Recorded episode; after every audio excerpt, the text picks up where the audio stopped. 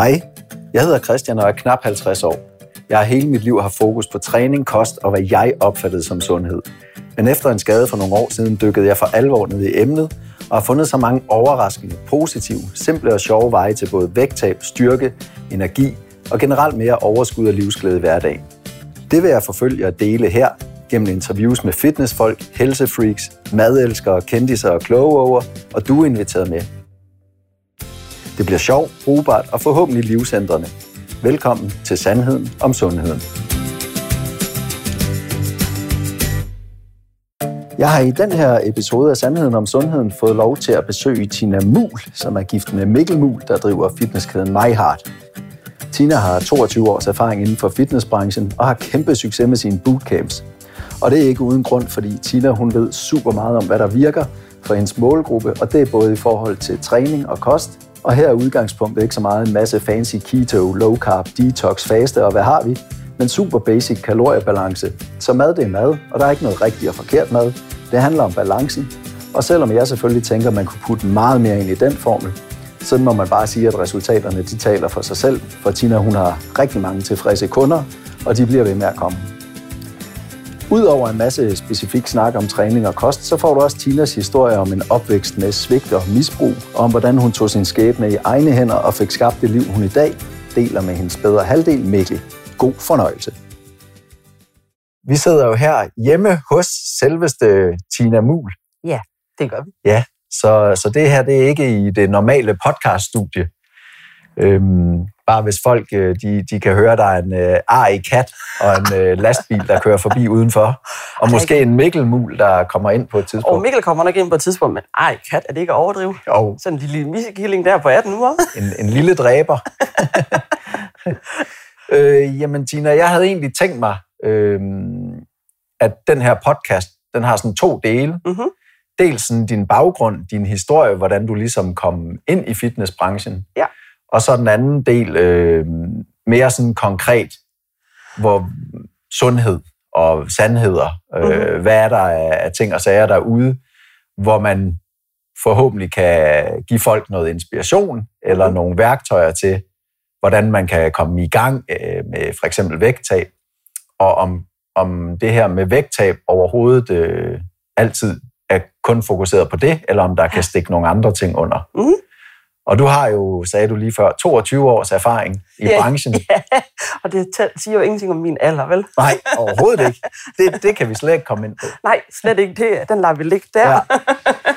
Men, men som jeg faktisk startede øh, med at, da jeg interviewede øh, din mand Mikkel Mul, øh, så startede jeg med at spørge ham, hvordan det var at have sådan et øh, perfekt liv.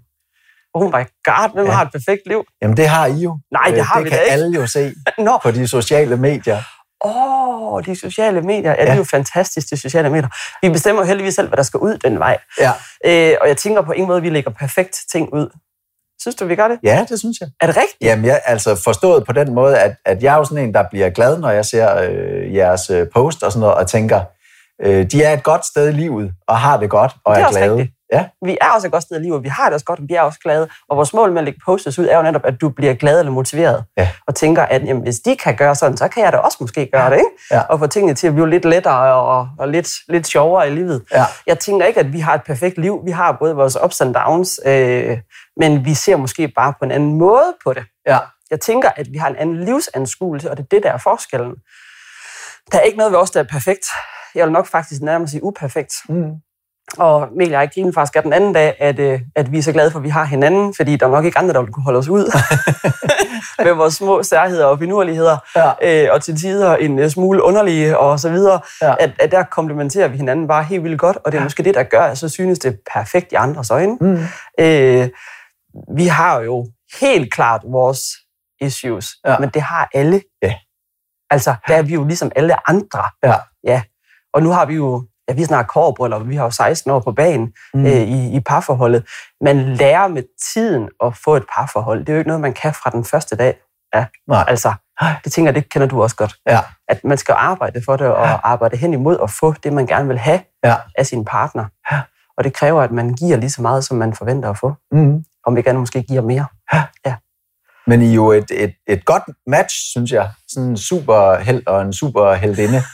Ej, det, er jo, det er jo store ord, tænker jeg. Jeg tænker ikke, der er så meget superheld i det. Tror, tror du ikke bare, det er, fordi vi sætter ord på... Jeg, altså ærligt, jeg tror, andre oplever nøjagtigt det samme, som vi oplever. Vi sætter bare ord på det. Mm. Og så tror jeg, at vi twister det. Altså, øh, den anden dag, hvor at, øh, Mikkel han står der og børster tænder og siger, at tandbørsten smager underligt, hvor jeg siger, at det er fordi, tror, han lige har brugt den til at gøre toilettet rent, men det kan jeg bare fortælle dig. Hvor man tænker, det er reelt en god historie, men hvem har ikke prøvet det? Ja. Hvem har ikke prøvet det, de her børn? At ungen har haft tandbørsten ned i toilettet, Ja. men, men jeg kan faktisk holde en halv times foredrag omkring det. det er måske der hele forskellen, den er. Ja.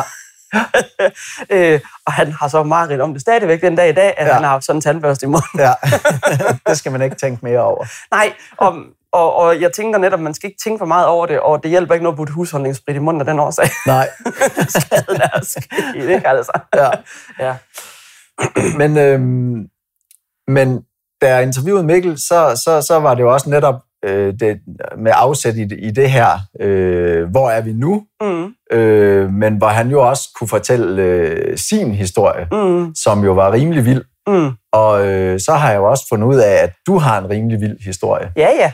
Altså, Øhm, kan du fortælle lidt om, øhm, altså, hvor målet ligesom er at komme hen til, hvordan endte du så her, og med fitness og alt det her?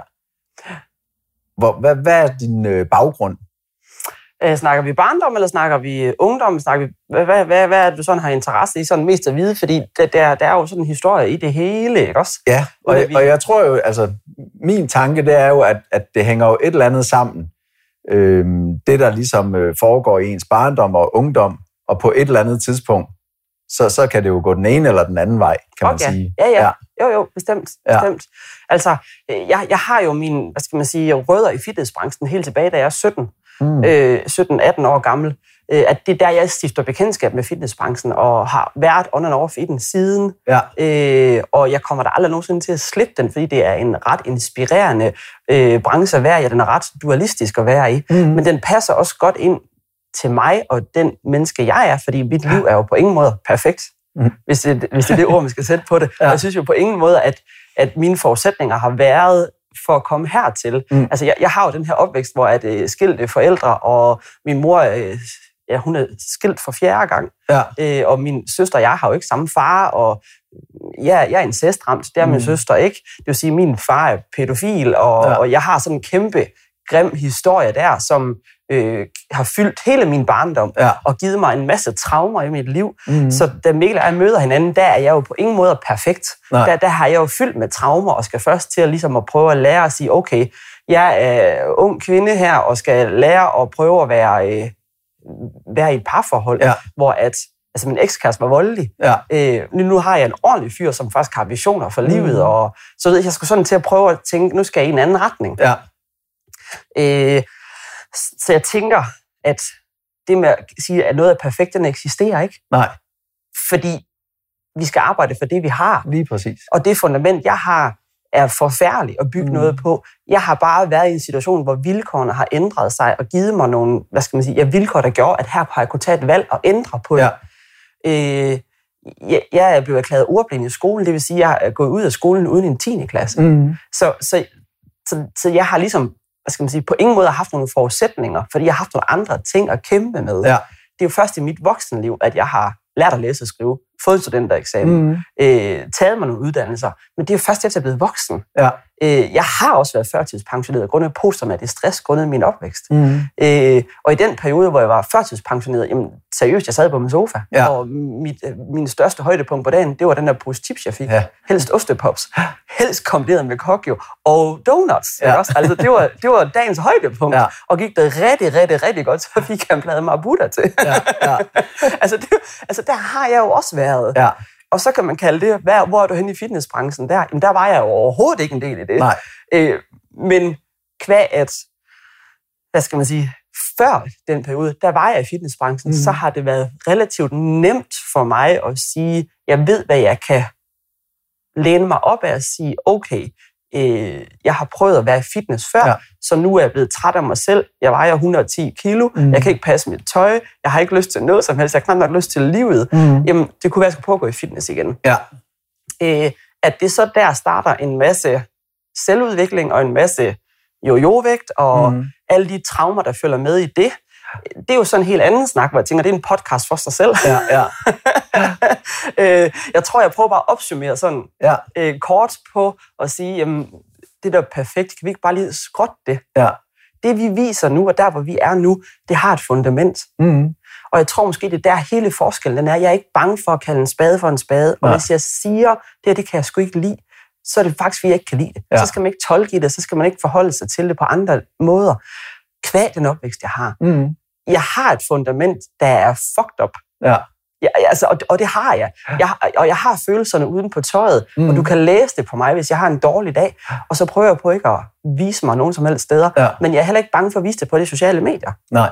Øhm, men det er måske også det, der gør, at jeg er i stand til at arbejde med mennesker i dag. Ja. Fordi det er jo det, jeg gør i dag. Det er jo det, Mikkel og jeg, vi gør, det at vi vil gerne flytte andre mennesker, fordi vi ved, hvad det kan gøre ved andre mennesker, og føle, at okay, der er en, der møder mig her. Mm. Der er en, der kan møde mig i det, jeg sidder med. Det kan godt være, at du kommer ind ad døren og siger til mig i mit center, jeg vil gerne tabe mig. Men så får jeg sådan allerførst lyst til at spørge dig, hvorfor vil du gerne det? Mm. Og hvad vil det give dig? Ja. Fordi da jeg skulle tabe mig første gang, hvorfor var det, jeg ville tabe mig? Ja. Eller vigtigst alt, hvorfor var jeg blevet så stor? Mm. Hvad var årsagen til, at jeg var blevet så stor? Jamen, det var en beskyttelse, fordi jeg har haft en opvækst, jeg har Ja. haft. Ja. At helt ubevidst. At det har været en beskyttelse, jeg har sat mig i. Og en trods i ryge overspisning, der hedder, at der er fandme ingen, der skal bestemme over mig. Mm. Øh, min mor har shufflet ind og ud af hendes liv, Ja. og har haft fokus på det, øh, mens min far han har fået lov til at gøre præcis, hvad der passede ham med mig. Mm. Og det gør, at der er ingen af mine grænser, der er blevet respekteret, og der er ikke nogen af min, hvad skal man sige, et barns udvikling, der den er jo sat fuldstændig til tælling. Ja. Så når jeg ryger i et voksenliv, lige pludselig har økonomi selv, Ja. Så er der ingen, der skal bestemme over mig. Så kan jeg fandme købe den pose chips, hvis det er det, jeg vil. Ja. Og jeg æder dem, når jeg har lyst til det. Det Ja. skal du fandme ikke bestemme. Ikke? Så det er jo sådan en helt klassisk overspisning, der starter der. Ja. Og den har jeg jo med mig. Så når der kommer en ind ad døren i mit center, Mm. der er overvægtig og siger, at jeg vil gerne tabe mig, så vil jeg gerne vide, hvorfor. Og Ja. hvad er årsagen til, at du er kommet her til? Hvad vil det give dig at tabe dig? Øh, og det er jo det, jeg har lært Mm. selv i min egen proces, men jeg har også lært det kvæg min coachinguddannelse og, og min øh, psykoterapeutiske uddannelse og gennem min personlige træningsuddannelse. Og du ved, så, Ja. så sådan en stor mix i at sige, at der ligger så meget andet. Mm. Men det. hvad, hvad, hvad var din egen... Øh, altså, hvor, hvordan motiverede du dig selv? Altså, fordi det sværeste er jo det der, og, og især hvis der er så mange øh, underliggende mønstre og ting, der understøtter den dårlige adfærd. Mm. Så hvis du er nået til et punkt, hvor, hvor du ligesom vejer alt for meget, hvornår er det så, og hvordan tænker du, nu gør jeg et eller andet? Er det dig selv, eller er det nogen udefra, eller en kombination? Det var, I starten var det mig selv. Ja. Der var det 100% mig selv, fordi at, øhm, og jeg tror, det er den, de fleste de oplever, når de er overvægtige. Altså, jeg vågner en morgen og tænker, hvor fanden er den mave kommet fra? Mm. Hvorfor er den længere fremme i min patter? Hvad helvede er der sket her? Ja. Øh, den havde jeg sgu ikke i går. Hvorfor kan jeg ikke passe mit tøj? Hvem har krympet mit tøj i nat? Det, man vågner op i sådan en eller anden drøm og tænker, what the fuck? Ja. Og det, der er interessant ved det der, det hører jeg faktisk rigtig mange sige. Det er sådan en anden snak, men jeg hører mange netop sige, at det er den, de oplever, at de slet ikke klar over, at man er i den der boble. Og sådan Mm. har det været for mig selv. Jeg er slet ikke klar over, at jeg sidder i den der offerboble Nej. I, i det halvandet år, to år, hvor jeg har ikke lavet andet end at sidde på min sofa og æde. Mm. Øh, så det at vågne fra den ene til den anden og sige, sådan her plejer jeg ikke at se ud. Sådan her plejer jeg ikke at have det med mig selv. Og det føles faktisk ikke ret godt at have det sådan her. Mm. Jeg føler mig på ingen måde attraktiv. Men jeg kan heller ikke bukke mig og tage mine sko på, uden jeg bliver skidt tilpas. Mm. Mm. Øh, jeg kan ikke, øh, altså ja, der er koldt udenfor, men jeg kan ikke overskud skal have en jakke på, fordi jeg har hedestigninger grundet, øh, jeg er for fed, altså. øh, he- hele den der i at vågne op og sige, hvor, hvorfor er det lige, det skal være så skide svært det hele? For sådan har det ikke været. Mm. Jeg har været slank og veltrænet før. Så der kom den til mig, okay, er det her det, du vil? Altså, er det den følelse, du gerne vil have? Mm. Så er det ok, men hvis ikke, så skal du gøre noget ved det. Det er i hvert fald ikke noget at rende rundt og, hvad skal man sige, slå sig selv i hovedet med at sige, "Nå, okay, nu Ja. æder jeg lige lidt mere, og så har jeg skidt over det. Der, der var jeg i hvert fald, at, Mhm. at det var nødt til at gøre noget ved. Så der startede jeg med at træne igen. Øh, og træne nok så meget sagt. Jeg startede med at prøve at sidde på en spinningcykel. Ja. og, øh, og ikke, det er også træning, det vil jeg lige pointere ret kraftigt. Det er jo bestemt også træning, ikke? Mm. Men det var det, jeg, det var det, jeg kunne holde til øh, i kvarter af gangen, så var jeg ved at falde død om. Ja. Som i seriøst, jeg kunne næsten ikke være nogen steder, og jeg var helt splittet af, både i røven af at sidde på den der lortecykel, og i nakken af at sidde der og spænde, og Ja. jeg kunne slet ikke være nogen steder, og det var jo mega hårdt, altså. Øh, så, så det er jo ligesom der, jeg sådan startede igen. Ja. Øh, men når man så starter sådan en proces, så er man også nødt til at kigge lidt på at sige, okay, øh, har, har jeg så egentlig lyst til at æde den der pose tips, nu hvor jeg lige har trænet? Så sjovt nok, så sker der noget med kroppen, at man mister lidt lysten til nogle af de der ting, Mm. i takt med, at man begynder at bevæge sig. Øh, nu ved jeg det, fordi man udskiller en masse leptin i kroppen, og det gør, at man føler sig både mæt, men man gør også, at man faktisk ikke har behovet for så, mange, altså så meget mad lige pludselig. Og der, der sker nogle andre ting i kroppen, rent fysiologisk. Øh, men men det, det gav mig sådan lidt tanker øh, på, okay, der, der, der, der er noget, der, der rører sig her. Ja. Det skal siges, at det er så i en proces, hvor at, øh, at jeg faktisk er i gang med at tage en psykoterapeutisk uddannelse Mm. fordi at livet gør ondt. Altså Ja. sådan generelt gør ondt. Øh, så, så det at kunne starte en fysisk proces op, samtidig med, at jeg havde noget psykisk at kunne arbejde med, det var en god kombination for mig. Mm. Ellers så kunne man jo nemt tænke, øh, luk munden og let røven. Ja. Og den holder jo sikkert også fint nok i de første fire uger. Mm. Ja. Jamen, det er jo det, men, men det er jo også det, jeg tænker, at du, du har, der har været noget inde i dig selv, Ja. så, som har sagt, okay, nu, nu tager vi tyren ved hornene. Mm. Og, og, og, og som du selv siger, det er der jo mange, altså der er jo mange andre, der ikke har den ressource i sig selv. Ja, det er der. Så, så der er jo noget i din personlighed, der har været lidt fanden i voldsk og sagt, ja. Ja. nej, det her finder jeg mig ikke i, nu gør jeg noget. Ja, men det er sådan, jeg er som menneske. Ja, Det er min personlighed. Øh, og så kan man sige, det er heldigt, det er uheldigt. Det har Mm. fandme også bragt mod i meget lort. Ja, Altså. ja. Men, men det er sådan, jeg er som menneske. Og det er sådan generelt. Øh, det der med, jamen, hvis det er det her, jeg gør, så er det fandme også det, jeg gør. Mm. Og jeg føler det til dørs. ja, Øh, og, og det er det, der bragte mig i gang på det tidspunkt. Men jeg tænker, at hvis man nu er et sted i sit liv, hvor at man ikke har den pondus, mm. men man tænker tanken, så er vi heldigvis, altså man tænker tanken, jeg skal nok tabe mig, eller jeg vil Ja. have godt af at tabe mig, eller så er vi heldigvis i et samfund der, hvor det er ret nemt at række en hånd ud og få hjælp, Mm. hvis man tør gøre det. Ja. Det, det er jo så der hele, øh, hvad skal man sige, den er, og Ja. du tør gøre det. Og det er jo det, der er målet med vores Facebook Mm. og Insta. Det er jo netop at prøve at sige, her kan du i hvert fald række hånden ud mod os, ja, øh, og så kan vi hjælpe dig i gang. ja, Øh, ikke nødvendigvis mig som person, men at du kan i hvert fald få et medlemskab hos os i centret. Mm. Ja, Øh, og der er plads til dig i vores center, Ja. uanset hvad størrelse du har, Ja. uanset hvad alder du har. Og du må gerne træne i kovbukser, hvis det du har det bedst i. Eller en stor løs kjole, bare du er sikkerhedsmæssigt ja, i orden, ikke? Ja. Altså, og ikke har hundelort på dine sko, Ja. så er jeg sådan set ret glad. altså, øh, jeg tror, det er den, vi prøver på at rumme, fordi vi ved, hvor svært det er Ja. at rejse sig den der sofa der. Og det er vel også det, det, det er vel super vigtigt, det der med at netop at vise det uperfekte, fordi de fleste vil jo altid tænke, ja ja, det er nemt for jer at sige, står der helt, ja. Ja. helt hakket og, og skarpt. Øhm, Ej, skal der kommer jeg hakket aldrig hen. Åh oh, jo. Oh, jo. Det er, sådan, det er sådan, man ser jer. Er det det? Ja, ja, det er det. rigtigt? Ja, ja. Nå. cool nok. Ja. det tror jeg, men det er vi jo bare langt fra. altså, det, det er jo, okay, det er lidt sjovt. Ej, men I, I er jo nogle øh, pæne, flotte øh, mennesker i, i en øh, god alder. ja, ja. Jeg vil give dig ret i, at vi har en god alder, og vi er nogle pæne mennesker og så videre. Men, men Mikkels BMI er svært overvægtig, og min BMI er overvægtig. Det skal vi lige huske på, hvis vi skal snakke om rent fagligt på det. Ja, ja, men der, der skal man jo også helt ned under 22 for at være normal. Og det synes jeg jo er lidt sjovt i, i vores...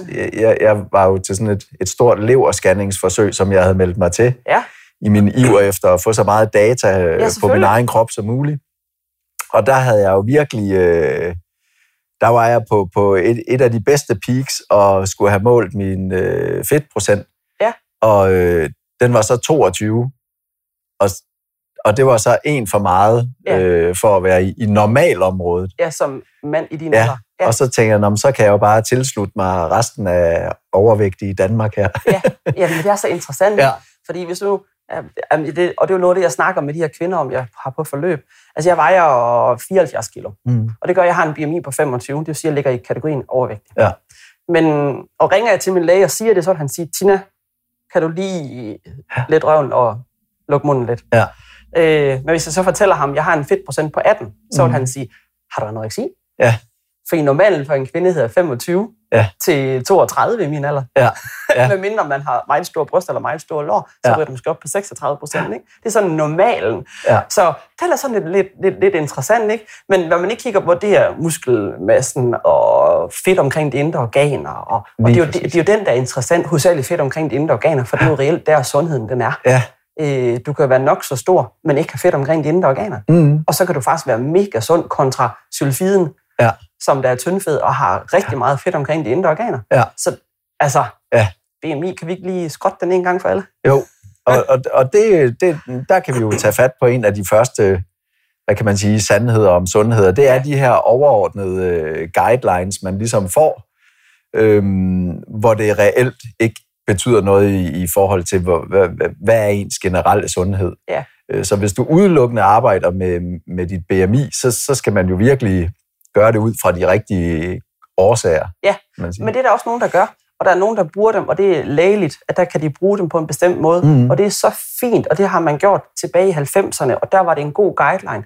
Lige nu er vi bare i et samfund, hvor at træning faktisk er kommet rigtig meget ind. Mm. Og det gør også, at nogen har en ret stor muskelmasse, uden egentlig at se bodybuilder ud, for det synes jeg bestemt ikke, jeg hører i kategorien er lige en bodybuilder. Mhm. Øh, men jeg har meget muskelmasse, og det er det, der gør, at jeg vejer det mere. Ja. Og derfor så er jeg i kategorien overvægtig. Ja. Øh, grundet BMI. Ja. Så jeg tror, der er en epokeskifte lige nu, og de er ved at kigge lidt på det. Sundhedsstyrelsen er jo ikke, eller som siger, de har jo ikke tabt sutten, det vil faktisk være synd at sige. Ja. Så jeg har en idé om, at de er ved at kigge lidt på den der del, og er også godt klar over, at den ikke helt holder længere, den der BMI der. Ja. Øhm, de er i hvert fald ikke afvisende for at, at lytte til, hvad der, er, der bliver sagt. Og det er jo fordi, vi har en tendens til at ændre sig i forhold til mere træning. Mm. Hvor mange er det, vi er oppe på der i Danmark, der har et medlemskab til fitnesscenter? Der er 1,1 million nu. Ja. Det er sådan noget, ikke? Hvor da vi startede, der var den på 275.000 Ja. eller sådan noget. Da vi startede for otte år siden. Det fortæller lidt om, Der er stadig nok kun 80.000, der bruger det. nej, nej, ved du hvad? Jeg synes faktisk, det er interessant. Vi har ikke ret mange hvilende medlemmer. Nej. Det, det, det, er, ikke, det er meget lav procentsats. Men det er jo interessant, men, men man kan sige, og det er nok lige et, et sidespor, men, men jeres fitnesscenter, det, det er jo også, øh, jeg, jeg tror, det betyder rigtig meget, om der er en overvægt af unge, eller øh, ja. at, at vi er ude i de her forstadsområder, Mm. hvor, hvor folk som mig øh, bor og Ja. træner, og det er jo både mig og mine børn og min kone, Præcis. Øhm, men hvor det måske i, i de lidt større centre og mere øh, by, øh, de centre, der ligger i, i storbyerne, der er det meget mere ind og ud hurtigt, og, og folk, der, øh, der, der træner, fordi det, det skal man ligesom have et medlemskab, men, Mm. men, men den alder, det er jo også dem, hvor, hvor de ikke har de største udfordringer, altså unge mennesker, der Ja. bare brænder det hele af, og så, øh, Eller stor økonomi. ja, lige præcis. Og den hænger også sammen, tænker jeg, fordi der er jo priskrig i Danmark i forhold til fitnesscenter. Ja. Og det gør jo, at øh, 70 procent, 60 procent i Danmark af fitnesscenter kører med underskud, Ja. pt. Øh, fordi der er priskrig, fordi sådan nogle centre, der bare gerne vil have de unge ind, de kan lave et medlemskab på 99 kroner. Ja. Og det kan man ikke leve med. Altså som udgangspunkt skal et fitnesscenter medlemskab gerne koste 500 kroner, mm. For at det går i et nul for et center. Ja. Så vi er jo afhængige af, at det er dig med din familie, der kommer. Ja. Fordi vi ved, at I behandler udstyret ordentligt. I slider ikke på det på en mm. Måde, der gør, at, at vi skal skifte udstyr konstant. Øh, og I Vi kan slet ikke løfte det. nej, I kan ikke løfte så meget, nej. men, men, men det der med, at, at, at I har også økonomien til at være et medlem ved os, Ja. selvom at I for eksempel holder sommerferie. Mm. Og så, og så har vi råd til at have det. Ja. Og så har vi også råd til at have lidt mere kvalitet. Mm. Det er sådan den ene ting. Den anden ting er så også, at vi vil helst ikke have de unge. Det vil vi gerne, selvfølgelig Mm. vil vi det. Og vi har også nogle af dem. Men vi vil helst have de voksne. Ja.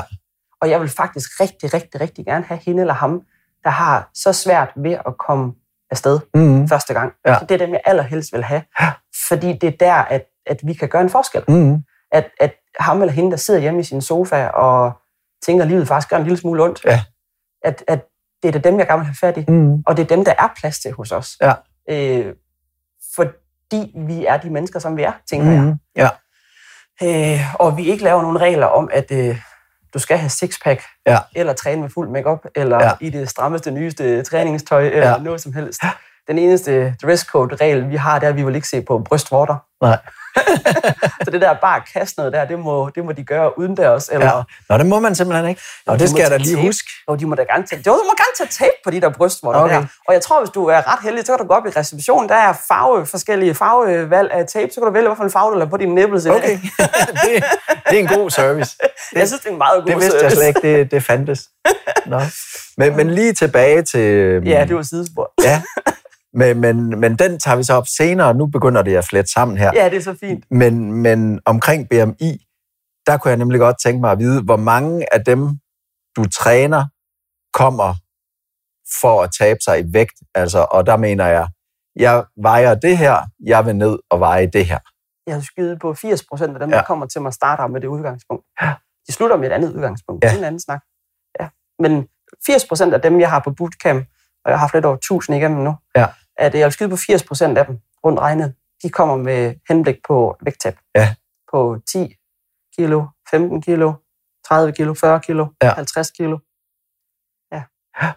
Og, og hvordan, øh, hvordan imødekommer du det? Øh, fordi der er jo hele det her med, altså som du selv siger, øh, man, kan jo, man kan jo have to personer, der har den samme krops, ikke bygning, men, men statur, hvor den ene kan veje øh, 75 kilo og være synligt tyk, ja. Og den anden kan være fedt og veje 75 kilo. Ja. Hvordan, hvordan forklarer man folk, at de skal lade være med at kigge på den der vægt? Det er faktisk rigtig svært at forklare dem. Og det er jo, jeg har jo sådan et tre timers kostoplæg Ja. på min bootcamp, Ja. hvor vi netop snakker. Den første time går faktisk med det. Ja. Øh, den første dag, de er hos mig, der kommer de ind på min øh, vægt, som er en indikation i, hvor de er henne. Mm. Den er jo ikke 100% korrekt. Nej. Men den måler deres BMR og AMR, altså deres hvilestofskifte og deres aktive stofskifte, men Ja. måler også fedtprocent og muskelmasse. Øh, og det gør, at så ved de cirka, hvor de er henne. Mm. BMR og AMR, altså aktiv stofskifte og hvilestofskifte, er ret interessant i at sige, hvor mange kalorier kan jeg så rent faktisk spise. Ja. Og ud fra det, der får vi jo en helt vildt god snak på tre timer om mm. kost. Ja. Og går ud fra det der foredrag, uden at have fået at vide, hvad det er, man skal spise, mm. men nærmere for at sige, du må spise alt. Ja. Du skal bare holde dig inden for den marken, du er indenfor. Ja. Øh, men men jeg, kan ikke, jeg kan ikke få dem til at forstå den del, hvis ikke at de forstår, at jamen, hvis du kigger på mig, Mm. så har jeg en BMI, der siger, at jeg er overvægtig. Min vægt siger, at jeg er overvægtig, men min fedtprocent siger, at jeg er anoretiker. Mm. Øh, så hvor vil I vurdere mig til at være henne? Ja. Så, så det er sådan den første time, der går med at prøve på at bryde de der tanker der ned i at Ja. sige, at du skal kigge på dig selv som helhed. Mm. Øh, og det er derfor, vi snakker fedtprocent og centimeter. Jeg snakker centimeter omkring din, din talje og Ja. din, altså din navle. Ja. Og målet på det her forløb, og generelt med mig, det er, at det er den, der ryger ned. Det er din centimeter omkring navlen. Ja. Fordi det er der, vi kan se, at fedt omkring de indre organer forsvinder, Mm. og så er vi sundhedsfremmende. Ja. Hvis vi kan nogenlunde på de her tre timer blive enige om, at det er et udgangspunkt, vi kan arbejde ud fra. Mm. Øh, både at alt mad er tilladt. Ja. Vi skal bare holde os inden for vores kalorietal, som Ja. ja. der er udregnet specifikt til dig. Ja. Det vil sige, at vi kan ikke sammenligne os med hinanden. Øh, hvis, hvis vi kan holde os inden for den, og der er også plads til et glas rødvin Mm. og en Nutella-mad, eller hvad det nu er, Ja. man har lyst til. Ja. Øh, og at du skal kigge ned ad dig selv og se på dig selv som en helhed. Mm. Og så snakker vi rigtig meget følelser i det. Ja. Det der med at sige, at du skal føle dig godt tilpas. Du skal være en sexkilling i dit soveværelse mm. Over for din mand. Ja. Hvis ikke du er der, så føler du dig ikke godt tilpas. Nej. Så hvis ikke du gør det, så er det fandme den, vi skal arbejde Ja. med. Ikke? Ja, Altså, ja, ja. øh, Så det er sådan et parameter. Ja. Og så har vi den anden parameter, der hedder, har du overskud til at klare din hverdag? Mm. Har du mentalt overskud til at klare den? Er du, er, er du træt? Render Ja. du rundt og er træt hele tiden, eller uoplagt? Hvis, hvis der er noget, der bonger ud der på den parameter, så er det den, vi skal arbejde med. Ja. Så du ved, der er sådan de der forskellige parametre, og så er der den rent kedelige, faglige med de der tal, Mm. BMR, AMR, fedtprocent, centimeter osv. Så hvis vi tager de der parametre og spiller på dem, Mm. og finder ud af, hvorfor en af dem er vigtigst at lægge energien i på det her forløb, Ja. så går man sjældent ud af mit forløb øh, og tænker, jeg skal stadigvæk tabe 10 kilo. Mm. Så går man ud af det og har, jeg har sådan en humørskala også, så Ja. arbejder vi lidt med den. Ja. Øh, at, at så, så finder man nogle andre ting at arbejde med. Det, der så er interessant, som jeg har erfaret, det er, at jeg har sjældent piger, der kun er på et forløb. Mm. De er det som regel på en 2, 3, 4 forløb. Ja. Og det er først på tredje, fjerde forløb og tredje, fjerde kostoplag. Ja. Selvom det er samme contest, der er i det. Ja. At, så er det først der, de knækker koden. Men når de så knækker koden, Mm. så taber de faktisk også en masse kilo. Ja. Fordi de begynder at slappe af omkring deres mad. De Ja. begynder at slappe af omkring deres krop, øh, krop og deres øh, hvad skal man sige, kropsidealer. Ja. Så du ved, det, det er med med en stor ja. mundfuld. Men er det ikke også fordi, det er et eller andet sted først, at der de finder ud af, at en, en øh, bootcamp eller et forløb, det er ikke noget, hvor man øh, får øh, altså, hvor man får nogle resultater hurtigt, og så kan man gå tilbage og leve, som man plejede. Ja, det, holder det, det er jo helt klassisk, Ja, altså, ja. at man tænker så, jamen det var fedt, nu har jeg øh, tabt mig, som jeg ville, Ja. så kan jeg gøre alt det, jeg, jeg i bund og grund gerne vil. Og det er jo først, Ja. når man finder ud af, at de ting, du tror, du gerne vil, det er måske dem, du skal kigge på og få, Præcis. få skruet over. Og det, det kan måske godt tage, fordi det har jeg altid været interesseret i, netop at, at finde ud af de der bootcamps, fordi at øh, der er den der, øh, nu går vi all in, Quick fix. ja, nu går vi all in, jeg skal nå mit mål, nu betaler jeg mig fra det, bum, færdig, hjem. Mm. Øhm, så, så hvis man ikke selv har den der ressource i sig selv, der siger, øh, Nå, men nu skal jeg blive ved med nogle af de her principper, Mm.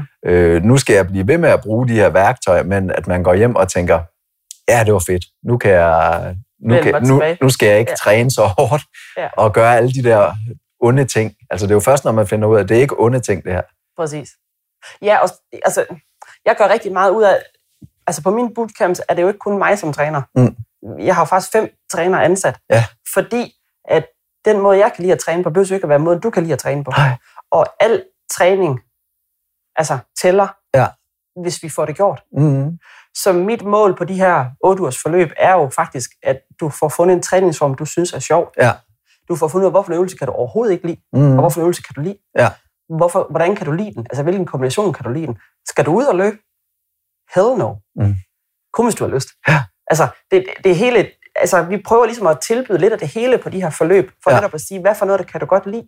Og så ret hurtigt finder, vi, finder du ud af som, som kvinde hos mig, om jeg er mere til den der pulsdel Mm. kontra at løfte tungt. Mm. Mm. Fint, i dag er der egentlig et tungt løft på programmet, men du må gerne køre pulsdelen. Ja. Så jeg tager bare nogle kilo af, og så kan du få nogle flere gentagelser, så har du pulsen. Vi træner stadigvæk sammen, hvor hende ved siden af, hun vil gerne løfte tungt, men ikke vil have pulsen. Mm. I kan opnå samme resultat, Ja. hvis vi snakker fedt omkring de indre organer. Ja. Hvis, hvis, hvis vi tager den som udgangspunkt, ikke? Mm. at hvis det er den, vi går efter, så er det jo faktisk lige meget, hvorfor en af dem du forlader, bare du forlader den træning, du synes, der er sjov. Ja. Og det er det, der du kommer i mål. Ja. Og hvis vi kan opnå det på et forløb, så er jeg rigtig, rigtig, rigtig, rigtig glad. Mm. For så synes jeg, det er succes. Hvis Ja. jeg kan se, at du går ud af et forløb og tænker, det her det var sgu sjovt, og jeg har fanget noget her, som jeg tænker, det kan jeg blive ved med at gøre, Mm. så har jeg noget det, jeg vil nå Ja. med det. Ja.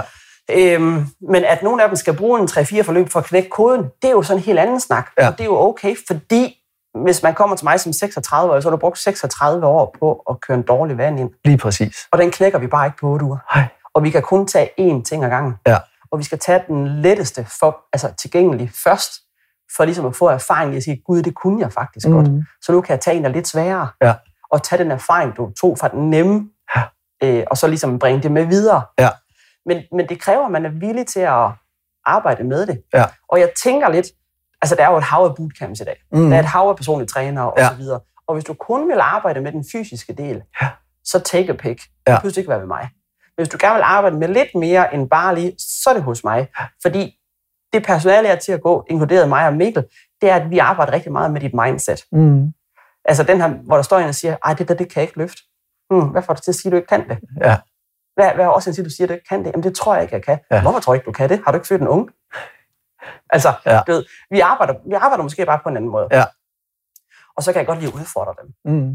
Altså, mange af dem, de... øh, Altså, og det er jo første dag, jeg spørger dem om, hvad, hvad er din årsag til at stå her? Ja. Øh, hvad, altså, jeg vil gerne forventningsafstemme. Hvad, hvad vil du gerne opnå? Ja. Jeg vil gerne tabe 5 kilo. Nå, hvad sker der så, når du har tabt 5 kilo? Jamen, jeg har en kjole, der hænger derhjemme, jeg gerne vil have på. Nå, hvad er det for en kjole? Ja, den kunne jeg passe, før jeg fik børn. Ej, hvor lang tid har du har fået børn? Jamen, Ja. det er da 10 år siden. Åh, så du vil have den kjole, hvor du har haft på for 10 år siden? Mega cool. Hvor længe har den hængt i det skab, siger du? 10 år? Ja. Hvad har den gjort for dig de 10 år? Altså, ja. Ja. Minder den om noget, du egentlig ikke er? Er det en forhindrende opvisning, vi er ude i her? Ja. Det der med at sige, jamen okay, den her kjole, er det motivation, eller er det reelt? Det er motivation. Lige For hver gang du kigger på den, bliver du så ked af det, over at du ikke har opnået dit mål. Eller bliver du mindet om det, du ikke er? Mm. Eller bliver du mindet om, hvor god du ikke er til at komme til det, du egentlig gerne vil? Eller slår du dig selv i hovedet for ikke at kan komme i mål? Altså det der med at sætte den i den... Nogle de siger, "Jamen, så lukker jeg lige munden i 10 uger. Mm. Øh, hvor mange gange har du prøvet på det for at komme i den kjole? Er det her bare endnu en af de der forsøg, hvor du går for lidt på det? Ja. Kunne du ikke forsøge at pakke den kjole langt væk? Jeg vil faktisk gerne passe på den for dig, hvis det er det, jeg skal Ja. til de her 8 uger. Jeg kan ligge på mit kontor, hvis, det, hvis vi ville smide den ud. Ja. Men kunne vi ikke prøve at sætte et andet mål? Ja. Frem for en forhindrende overbevisning, der holder dig fast i negative tankemønster. Lige præcis. Så det, det er sådan meget... Øh, Men det, det er jo super vigtigt, det der, fordi der, der er jo bare et, et kæmpe marked derude, og der er så mange, og jeg, jeg fornemmer lidt, at det er utrolig nemt at blive personlig træner, og der Det er, er rigtig det. mange personlige træninger. Men, og, som jeg sagde tidligere, alle kan jo lave, jeg har også været taekwondo-instruktør i 10.000 år, og jeg kan til hver en tid lave en træning, hvor jeg kan køre hele holdet ned, Ja. og de døde. Men jeg er altid med i træningen, og selv laver det samme, Ja. for ligesom at sige, når, når, hvis man ikke selv kan lave det, så skal man heller ikke øh, gøre det over for andre. mm-mm. Men hvordan, noget jeg synes, der er rigtig interessant, det er, hvordan, skal man sige, tøjler du selv din viden og alle de værktøjer, du har, når der kommer en ind og, og øh, gerne vil tabe sig. Fordi man har vel lyst til at sådan, "Nå, du kan gøre, altså, det må jo, øh, du må være helt vild for at bare kunne, kunne ændre den der person. Øh, ja, det var jeg i starten, det er jeg ikke længere. Nej. Og det er ud fra, at, at, at jeg løber fandme panden mod muren, hvis det er sådan, jeg skal gøre det. Ja. Når der er 180 kvinder igennem et forløb, Ja. øh, og 80 procent af dem står med den her vægttabsproblematik. Ja. Jeg kan ikke gå ind i hver enkelt personligt omkring den der del. Øh, et, jeg har tabt dem på gulvet, hvis det er, det er for offensivt. Mm.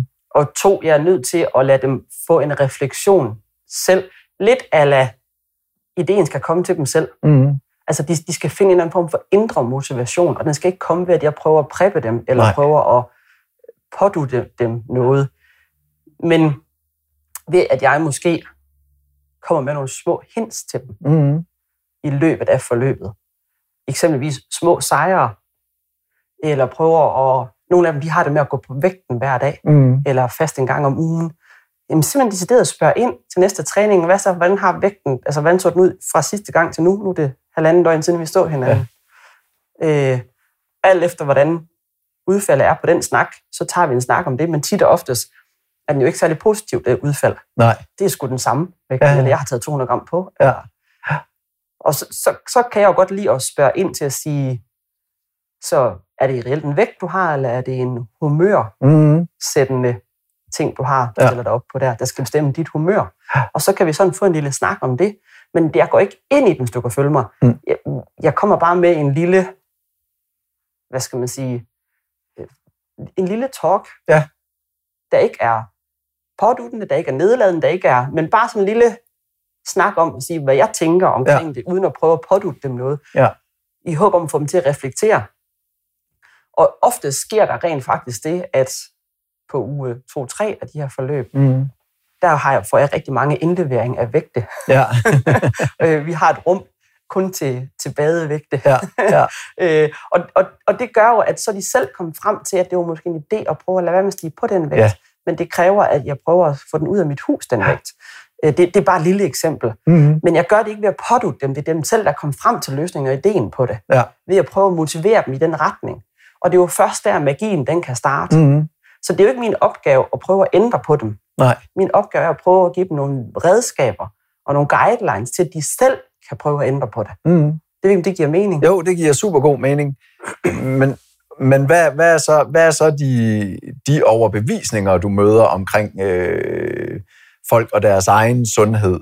Øhm, fordi der kommer jo rigtig mange, altså ligesom jeg selv bare tænkte, Nå, der er en, en vej, og det er brænde flere kalorier, end, Ja. end du indtager. Ja. Og så var den ligesom ikke længere. Mm. Hvad er det for nogle ting, du møder folk, der ligesom siger, nej, det kan man ikke, fordi bare det der med, som, som du siger, at, øh, at kigge på vægten hver dag, jamen ens vægt, den kan jo øh, skyde to kilo i løbet af en dag, Snildt. altså fra Er du morgen kvinde, til aften. nærmere fire, ikke? Ja. Ja. og nogle dage, så er man helt oppustet, og andre dage, så altså, Præcis. Og, og, det, og det, det er jo ikke et udtryk, det har jo intet med vægten som sådan at gøre. Nej. Og det er jo ikke noget med din sundhed at gøre. Nej. Og slet ikke som kvinde. Øh, altså mand, manden er sådan lidt mere flad på de punkter, men Mm. som kvinde, der er følelserne og hormonerne, de har bare kæmpe Ja. indryk på den del. Ikke? Ja. Så øh, ja, så 4 kilo er i hvert fald ret, øh, Ja. ret realistisk, at den kan svinge med på et døgn uden ja. problemer. Specielt omkring æggeløsning og menstruation. Ja, ja, ja, ja. kvinder er jo fuldstændig umulige i den retning der. Ja, fuldstændig. Det, den tager vi på et andet Ja. tidspunkt. Men, men jeg tænker på, at der må jo være nogen, der sådan...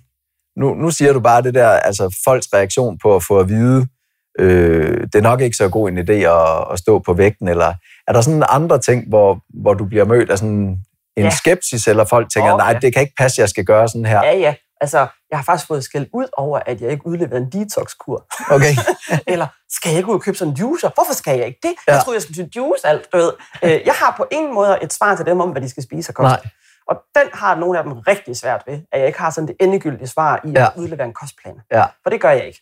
Øh, og nogle af dem kan slet ikke forstå, hvordan jeg kan sige, at de gerne må spise sukker. Nej.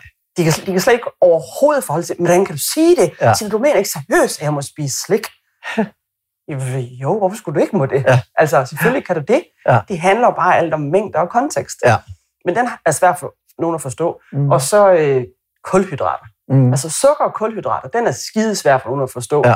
Og rigtig mange mødre har rigtig, rigtig, rigtig svært ved at forholde sig til, at de skal spise det samme som deres familie.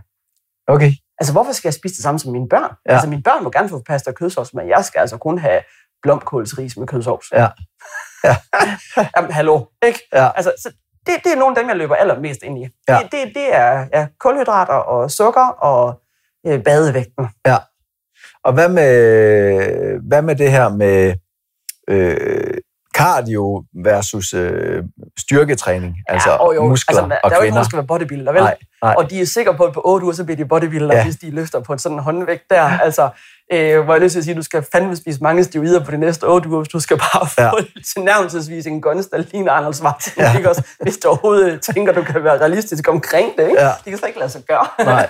øhm, jeg prøver på at forklare dem, at jeg har 22 års erfaring i branchen, Mm. og jeg løfter faktisk ret tungt, ret tit, faktisk hver dag, gerne to gange om dagen. Ja. Øh, og, og så plejer jeg at spørge dem, prøv at kigge på mig, lige når jeg er en bodybuilder. Ja.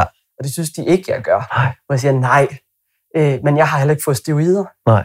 Øh, og, og det er nok bare det, der skal til, for at du kommer til at ligne en bodybuilder som kvinde, det er anaboliske steroider. Mm. Det er sådan den ene ting i. Den anden ting er, at du skal ed og med løfte rigtig mange kilo. Sindssygt målrettet. Du Ja. skal skematisere din kost, din træning, din søvn, dit sexliv, dit arbejde. Du skal skematisere alt Mm. målrettet i mange år, Ja. for at komme til at ligne en naturlig kvindelig bodybuilder. Ja. Øh, og det kan snilt lade sig gøre, men hold kæft, det kræver dedikeret hårdt arbejde. Ja. Og det er ikke det, vi har her på de her otte uger. Nej. Det er sådan den ene ting. Den anden ting er jo så også, at nogen har en overbevisning om, at træning, det handler kun om at blive rykket over. Mm. Og det er vemmeligt, og det er hårdt, og det går ondt, øh, og det er træls, og det er alt muligt. Mm. Hvor at, det er jo så den, jeg prøver på at overbevise dem om, at det behøver jo ikke at være vemmeligt og grimt og hårdt, og man skal ikke rykkes over på en træning. Nej. For nogen er det et kick at føle, at de bliver presset til kanten eller Ja. lige udover. Det er super fint, og for andre er det totalt demotiverende. Mm. Øh, jeg kan godt lide at ligge i midterbanen. Ja. Og jeg har altid lavet et træningsprogram, hvor der er plads til begge aspekter. Ja. Men det er ikke mig, der presser dem i den ene eller den anden retning. Forstås på den måde, at det er jo op til den enkelte. Og det er jo op til, hvordan du har det på dagen. Mm. Der er jo så mange parametre, der spiller ind på, hvordan din træning den skal være Ja. i dag. Og den, ligger jeg, den er der altid taget højde for, mm. Mhm. i den træning, der er. Øh, således, hvis ikke altså kommer du nu og har børn, der har været vågne en hel nat, Mhm. og du er lidt snotte, og du har været presset på arbejde, og har egentlig ikke fået din mad, og så er det måske ikke lige i dag, vi skal makse ud på Nej. tunge løft og helt vildt hård øh, pulstræning. Øh, men det vil være en fornøjelse for dig at gå herfra med en velværsfølelse i kroppen over at have været med. Ja. Så på den dag vil jeg jo automatisk sige, altså, vi træner altid ud fra dagens, hvad skal man sige, jeg, jeg siger, øh, hvad hedder sådan, kon- kondition, eller hvad hedder sådan en, altså, hvordan du har det i dag. Ja, nemlig. Jeg træner ja. ud fra, hvordan du har det i dag. Jeg har lavet et træningsprogram, men Ja. jeg indikerer aldrig intensitet eller styrke derpå. Nej. Jeg, jeg har ingen indikation skrevet på tavlen omkring det. Der står øvelserne, der står, hvor mange sæt og repetitioner, men der står ikke noget om kilo eller intensitet. Nej. Fordi det skal være træning ud fra der, hvor du er i dag. Øh, og alle øvelser skalerer jeg. Mm. Så kommer du og er 67 og ingen træningserfaring, og der står dødløft. Mm. Jamen, roligt, du er ikke en stang, du får i hånden. Nej. Vi, vi øver det stille og roligt med Ja. en kettlebell eller med en slammerbold på 6 kilo, og du får bevægelsen, indtil du er parat til at komme over på en stang. Ja. Men, men er du øh, 27 og mega fit, og bare har gået på mod og skal løfte Mm. nogle kilo, så presser jeg den retning. Ja. Dermed ikke sagt, jeg har også 60 år, der er sindssygt gerne vil løfte kilo, det får de bestemt også lov Ja, til. ja. Altså, men, men træning er jo træning på dagen ud fra de parametre, der er. Ja. Og det er jo det, der gør, at man kan være med. Og jeg ønsker på ingen måde, at der er nogen, der går frem min træning og er rykket over. Nej. Det ønsker jeg ikke. Nej. Og heller ikke en toptrænet skal heller ikke rykkes over. Mm. Fordi man kan også godt være i mega god form og blive rykket over, så man faktisk synes, det er vemmeligt. Ja, eller, eller bare det her med, at, at, at, at den her mentale overbevisning om, at, at jeg har ikke trænet godt nok, medmindre jeg er helt færdig bagefter. Altså i, ma- i mange til. Nej, fordi det kan jo virke direkte. Altså, det er meget klassisk med, med dem der, der bare tænker, øh, nu skal jeg tabe mig væk. Nu, nu, nu begynder jeg bare at løbe. Nu løber jeg hver dag. Ja. Og fuldstændig som du siger, alt efter øh, deres normale, jamen, hvad, hvad laver de i løbet af dagen? Er, er der, har de generelt et højt stressniveau? Mm. Så kan man sige, at motion er godt for stress. Jamen, hvis du stresser din Ja. krop ved at løbe hver dag. Nej. så er det jo dobbelt stress på kroppen. Ja. Og der er mange, der, altså, der er jo en hel masse gråzoner der, som er utrolig svære at finde ud af. Ja. Men, men, men det er jo helt genialt, det der med at sige, jamen, hvor er vi på dagen, og hvordan træner vi så? Ja, altså, og, og hvordan har du det i dag? Det kan Ja. godt være, at jeg har planlagt, at, at vi skal ud og løbe i dag. Mm. Men hvis du vil give dig til at græde bare ved at kigge på det, så skal du fandme da ikke ud og løbe. Nej. Vel? Nej. Men det kunne være, at du skulle gå en tur så. Ja. Altså, eller en helt anden ting, det, det, kunne, være, det kunne være, at vi skulle øh, løfte lidt kilo med dig Mm. i dag. Det kunne også være, at du skal ud på en romaskine. Det kunne også være, at øh, du skal ligge på en mod, og så har jeg sådan et øh, øh, øh, serie, hvor du kan lave udstræk og slappe Mm. af og få noget velvære i kroppen. Altså, du, det Ja. er så forskelligt. Mm. Det er bare det her med, vi kan lave træning for at vedligeholde kroppen, Ja. men vi kan også lave træning for at presse den imod en udvikling, eksempelvis at tage styrke ind, eller få bedre kondition, eller få et vægttab. Og det kræver, at man laver et overload på kroppen for at få Mm. en udvikling. Men hvis ikke du er mentalt klar til det, så skal du ikke gøre det. Nej. Det er min helt klare overbevisning, at hvis ikke du er med mentalt i den del, så er det ikke der, vi skal ud. Det kan godt Mm. være, at dit mål er, at du skal tabe 5 kilo, det kræver, at du bliver rykket over hver træning, Ja. ifølge dig selv. Men hvis ikke du er parat til det, så skal du ikke gøre det. Mm. Og det skal ikke være vemmeligt og grimt. Øhm, og, jamen, ja, og den er bare så skide svær, fordi den er så individuel. Ja. Ja, lige præcis. Altså, det kan godt være, der står squat på tavlen i dag, mm. eller i mit træningsprogram. Øh, men squat, det æder med mange ting. Ja. Altså, det er så mange ting. Det behøver ikke at skal have 80 kilo på ryggen, og så skal du tage 5, 8 sæt Mm. med dybe, flotte squats. det behøver det jo i bund og grund ikke at være. Nej. Det, det, det kan jo være, at for dig i dag, fordi du er træt og mentalt uoplagt, mm. at vi øver, at du sidder dernede og vi øver noget mobilitet, og du er dernede. Og du da måske er med, at du har en kettlebell med, hvor du får en lille smule overload på på den altså konto, ja. og så Ja. går du derfra og glad og har fået en god oplevelse. Mm. Og fået patch ved og du på overlæben alligevel. Ja. Og så har vi haft en god oplevelse. Ja. Og du har faktisk en udvikling alligevel. Mm. Men det handler om at lytte til sin krop. Ja. Og det er for mig sundhed. Og det, og det er vel netop, altså jeg, jeg synes, der, er- det, det er rigtig godt at høre det her, fordi jeg netop øh, har en eller anden opfattelse af, at, at rigtig mange øh, bootcamps og træningsforløb, det er det der fokus på øh, at, at give den der synlige effekt, eller følelsesmæssig, okay, jeg er blevet, jeg bliver brændt af. Altså, Ja. Når jeg ser Facebook-opslag fra, fra øh, folk, jeg kender, som går på en bootcamp eller et eller andet, og bliver ved med at skrive om, hvor, hvor hårdt det er, og hvor Ja. ondt det gør, og hvor godt det er. Ja. Hvor jeg sådan, er det her godt på lang sigt? Mm, ja. Øh, og, og, og hvornår er der lige, lige pludselig helt stille igen på Ja. den der profil omkring træning? Præcis. Og så går der et stykke tid, og så kommer det, nå, så er vi på bootcamp igen. Ja. Og jeg havde glemt, hvor hårdt det var, og sådan noget. Men den, den er bare svær, fordi det der med, du ved, så får man ondt i kroppen og, og Ja. ja. muskelsmerter, og altså det, vi kalder doms, ikke? Ja. Selvfølgelig får du doms de første gang, du træner, hvis ikke du har været vant til at træne. Det kan Mhm. ikke undgås. Mm. Men hvis du bliver kontinuerligt ved med at få doms sådan for alvor, Ja.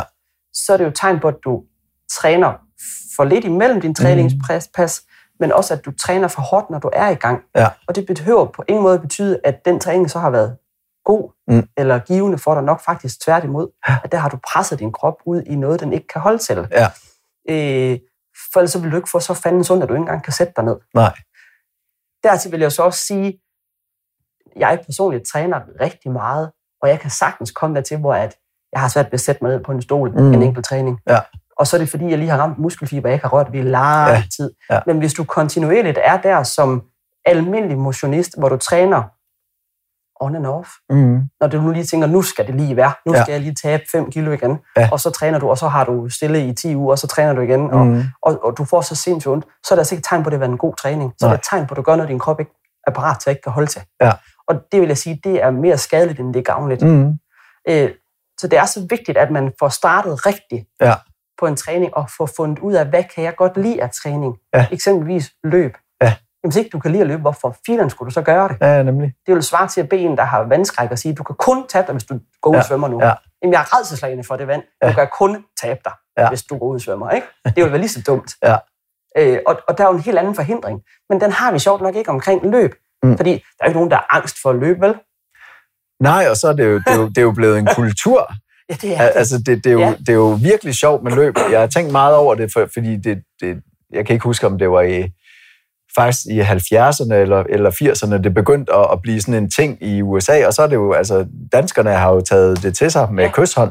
Så, så her i Danmark, der er det jo, altså, motion og løb, det er jo sådan helt øh, naturligt. Mm-hmm. Jamen, jamen det, det er det, man, man kan gøre, og mountainbike er jo også ved at komme nu.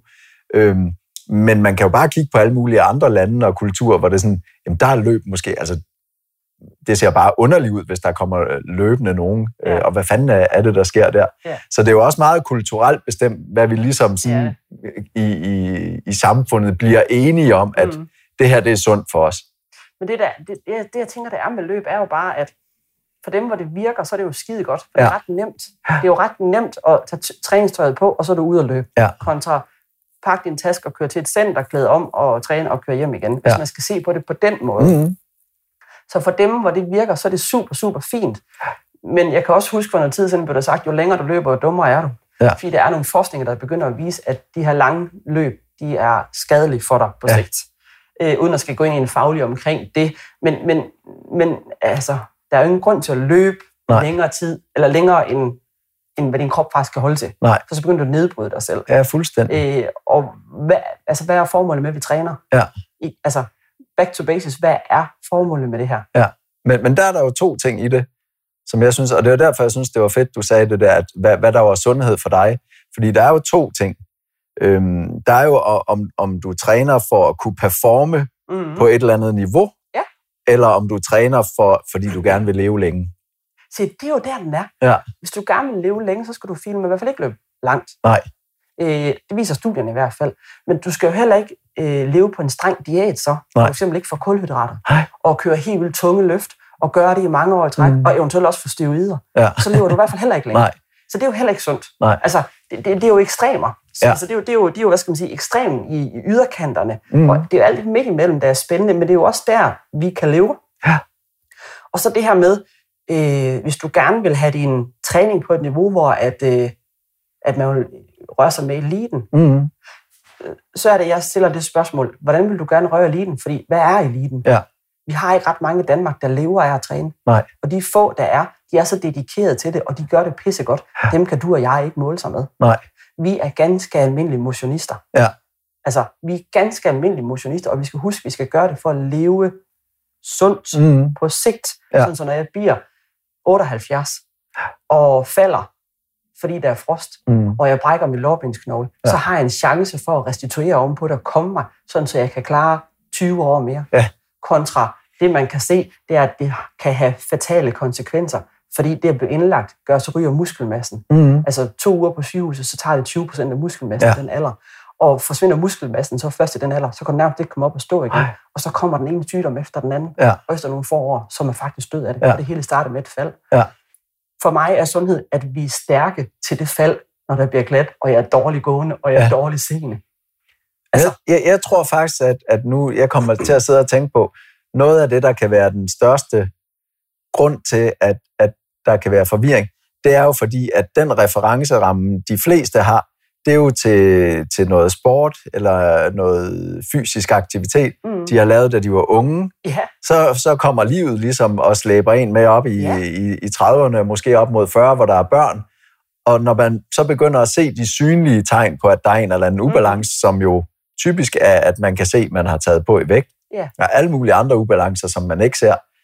Men det er noget, man vil gøre med. Og så det eneste, man kigger tilbage på, det var jo, hvordan hvordan, øh, hvad var det, jeg lavede, da jeg var fit Ja. for fight? Præcis. Og, det, og den måde, man har trænet på, det er, det er jo sådan en mere en performance-træning, hvor man virkelig øh, går aggressivt til den, for at performe bedst muligt. Ja. Og det, man er, i virkeligheden har brug for, det er en, en meget mere øh, klog tilgang, hvor man egentlig sætter tempoet ned og, og tænker langsigtet. Hvordan skal jeg træne for at leve længe? Ja, altså det der med at bibeholde din muskelmasse, Ja. det er sørme sundhedsfremmende. Ja. Det er at bibeholde den muskelmasse, du har. Og er du så heldig, at du kan få den til at gaine en lille smule, altså vokse en lille smule, Mm. så er du sørme godt stillet i forhold til at være sund på sigt, Ja. når du bliver gammel. Ja, ja. Og det er, jo, det er jo sundhed. Og så hvis vi kan holde fedt omkring de indre organer nede, Mm. så det er for mig sundhed. Ja. Og at jeg har et skarpt sind. Ja. Altså, Ja. at jeg har min psykiske velvære og min fysiske velvære. Mm. Og fysisk velvære, det er, at jeg kan tumle med mine unger Ja. i Leves Lejeland, uden at få patsved og blive skidt tilpas af. Ja. Altså, Ja. vildt. Eller at jeg kan handle og løfte min indkøbspose, uden det er et problem. Eller jeg kan gå på femte sal på trapperne, uden det er et problem for Ja. mig. Eller som nu, jeg har sådan en unge, det ved ikke, det har andre sikkert også, jeg har sådan en fireårig røvbanan af en gut, der hedder Thor, ikke? Ja. der siger, mor, skal vi ikke gå en tur? Og så ved jeg udmærket, hvad det er, han mener. Ja. Det er mig, der kommer til at slæbe på hans fucking go-kart. ikke også? At den skal jeg kunne gøre, og stadigvæk have det sjovt med ham, uden at jeg tænker, at det er en forhindring for mig. Ja. At jeg skal skubbe ham igennem skoven, op og ned af lortebakker i hans mega tunge go-kart. Ja. Ikke også? Og han synes, det er mega fedt.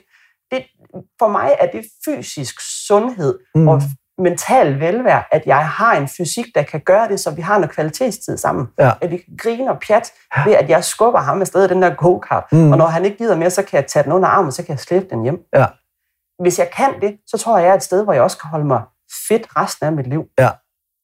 Øh, ikke nødvendigvis performe eller se godt ud, Men have det godt. men have det godt. Ja. Ja. Og, og hvor mange, fordi det er jo også super interessant, hvor mange af dem, du ligesom træner, der kommer med det her primære fokus på vægten, Mm. hvor mange af dem finder ud af, at, at det faktisk er, er sidegevinsten, altså energi og velvære. Størstedelen af dem. Ja. Størstedelen af dem. Jeg tror, vi er få procentsats, hvor at, øh, de holder fast i, at det, det er æstetik og kilo, det handler om. Ja. Øh, men jeg vil skyde i hvert fald 90 procent rammer ud og finder ud af, hvor vigtigt det er. Ja. Altså, det fedeste er, når en af dem de kommer og siger, jeg knaldede med min mand i går. Det var mega, mega fedt. Jeg blev ikke engang skidt tilpas fysisk, fordi at jeg synes, jeg selv var lækker, Mm. og det var ikke engang hårdt for mig. Nej. Det, det sgu da, det sgu da Ja. ikke Ja.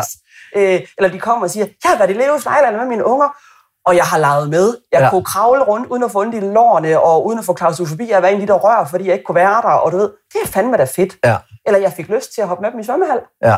Jeg kunne, jeg kunne vise mig en badedragt. Jeg er med på, at jeg har store lår, men jeg har det da så godt med det, fordi jeg kan da følge med alligevel. Ikke? Altså, så bliver jeg glad. Ja. Og, og, og dem får jeg jo flere og flere af, at de kommer ud af forløbet med den, Mm. den hvad skal man sige, perception kontra æstetik og skal tabe nogle kilo. Ja. Ja. Hello. Jeg bryder lige ind og stopper podcasten her. Der er gået et stykke tid nu, og øh, vi bliver jo simpelthen bare ved med at snakke og snakke, så jeg hakker den lige over cirka midt på her, og så laver jeg en del 2, hvor vi øh, fortsætter snakken. Håber, du har følt dig underholdt og inspireret indtil videre, og at vi høres ved igen i næste afsnit.